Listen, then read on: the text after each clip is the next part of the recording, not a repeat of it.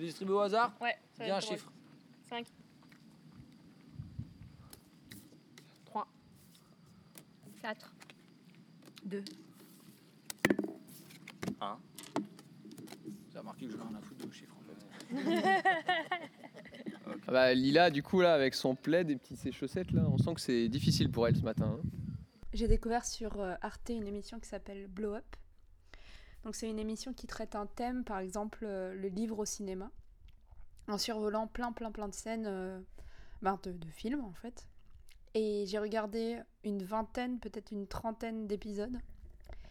Et je pense que je vais tout regarder. Et en fait, cette émission me donne le vertige. J'ai l'impression que je pourrais jamais tout savoir euh, et tout connaître comme dans la, la chanson de Fauve. Je crois que j'aurais aimé être une spécialiste. Dans ce rêve, euh, je suis le personnage principal et je me vois de caméra de dessus. C'est pas moi qui. On voit pas à travers mes yeux. J'arrive à un endroit, ça ressemble à un château, assez désert, et je rejoins des gens. Le feu est allumé sur la pierre. Et donc les gens sont autour de ce feu de camp et on rit, on chante, on danse. Et au petit jour, les gens s'en vont. Et moi, je m'en vais, loin des, loin d'eux, je m'éloigne. Donc le château est entièrement vide et dans les couloirs, il y a des torches qui sont allumées. Je me sens pourchassée par quelque chose, mais je ne me sens pas inquiète. Je me vois pousser une porte qui donne sur du vide. Et en contre-plongée, donc en baissant le regard, je vois une grande cour qui elle-même donne sur, une, un ravin. Une personne qui m'attend en bas. Elle me regarde et je saute. La personne avec la lance et moi, qui est une, femme, la personne avec la lance, échangeons des regards dans le calme. Le soleil se lève tout doucement.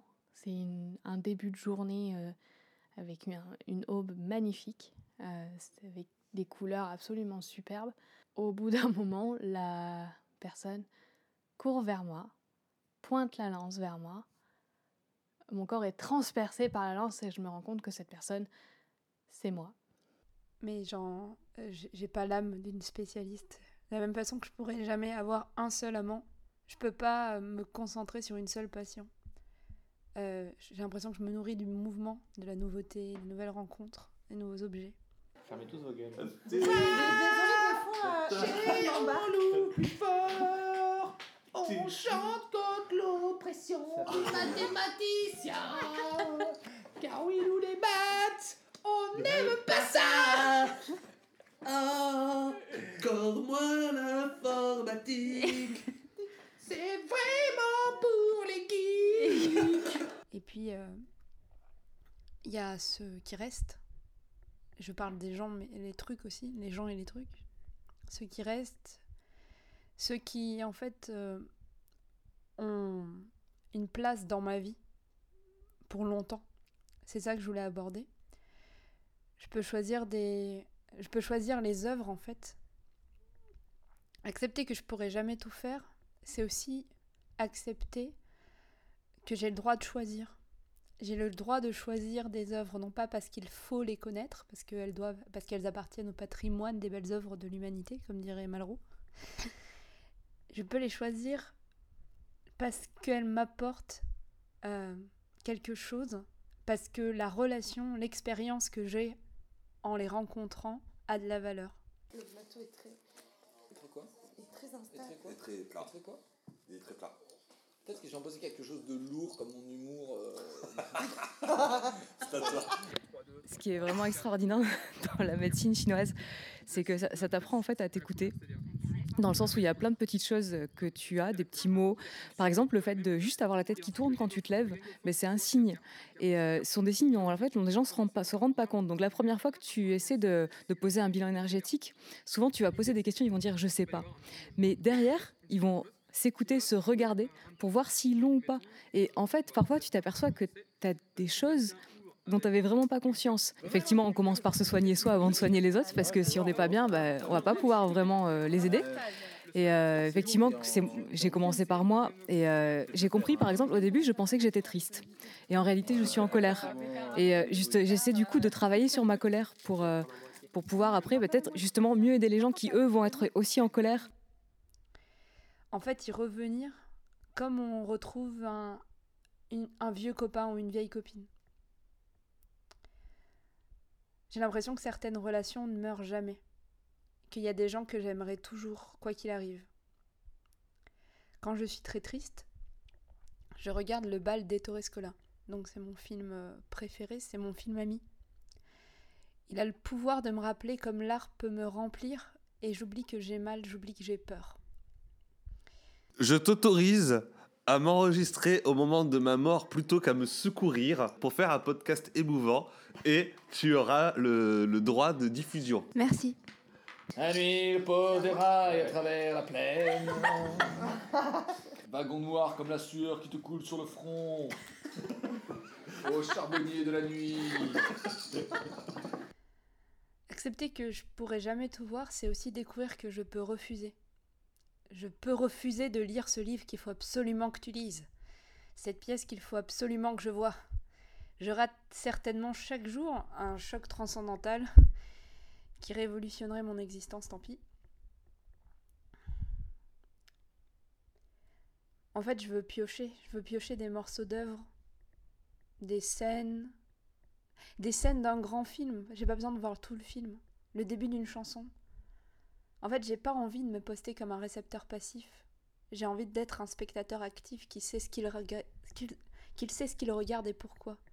J'ai envie de papillonner, de me nourrir, de rencontrer des nouvelles idées, de, de toucher des nouvelles mains. J'ai envie de nourrir le fantasme de tout voir, être déçu, presque suffoqué, et puis lâcher prise, retrouver les vieux amis. Regardez une quatrième fois le premier épisode de Death Note. Certaines œuvres sont rassurantes. Certaines parviennent encore à nous surprendre alors qu'on les a vues mille fois. L'émotion qu'elles nous procurent n'est que très finement liée à ce qu'elles sont en fait. C'est une émotion autant référentielle. On aime parce qu'on a aimé, on lit parce qu'on a lu. La création, c'est pareil. hein. Je fais du théâtre parce que j'en ai vu, parce que j'en ai fait. Je lis parce que j'ai. J'écris parce que j'ai lu, parce que j'ai écrit.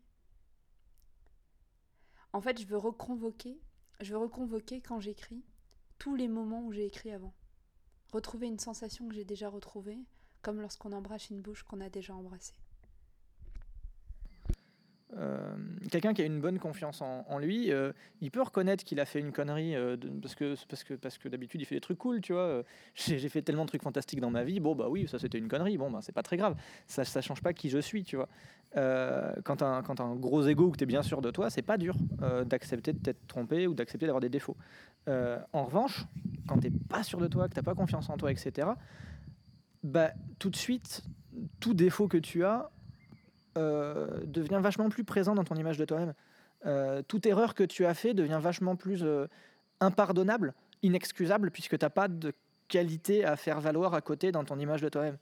Et, donc, ça devient difficile de reconnaître tes erreurs, ça devient difficile de reconnaître que tu t'es planté, ça devient difficile de... Mais parce que c'est difficile de l'accepter, en fait. Parce que ça fait beaucoup plus mal.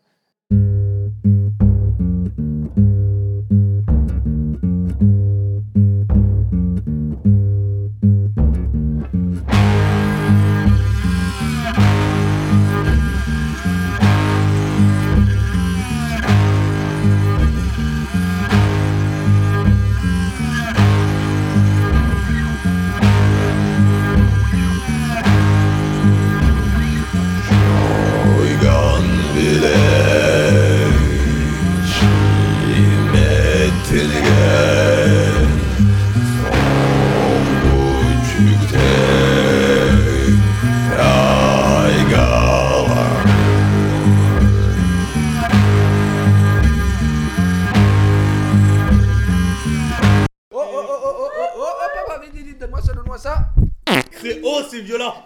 Oh là, il est, oh il est sec. Oh il est sec. Oh là là. Oh là là. N'oublie pas, à la fin, ça doit être émouvant.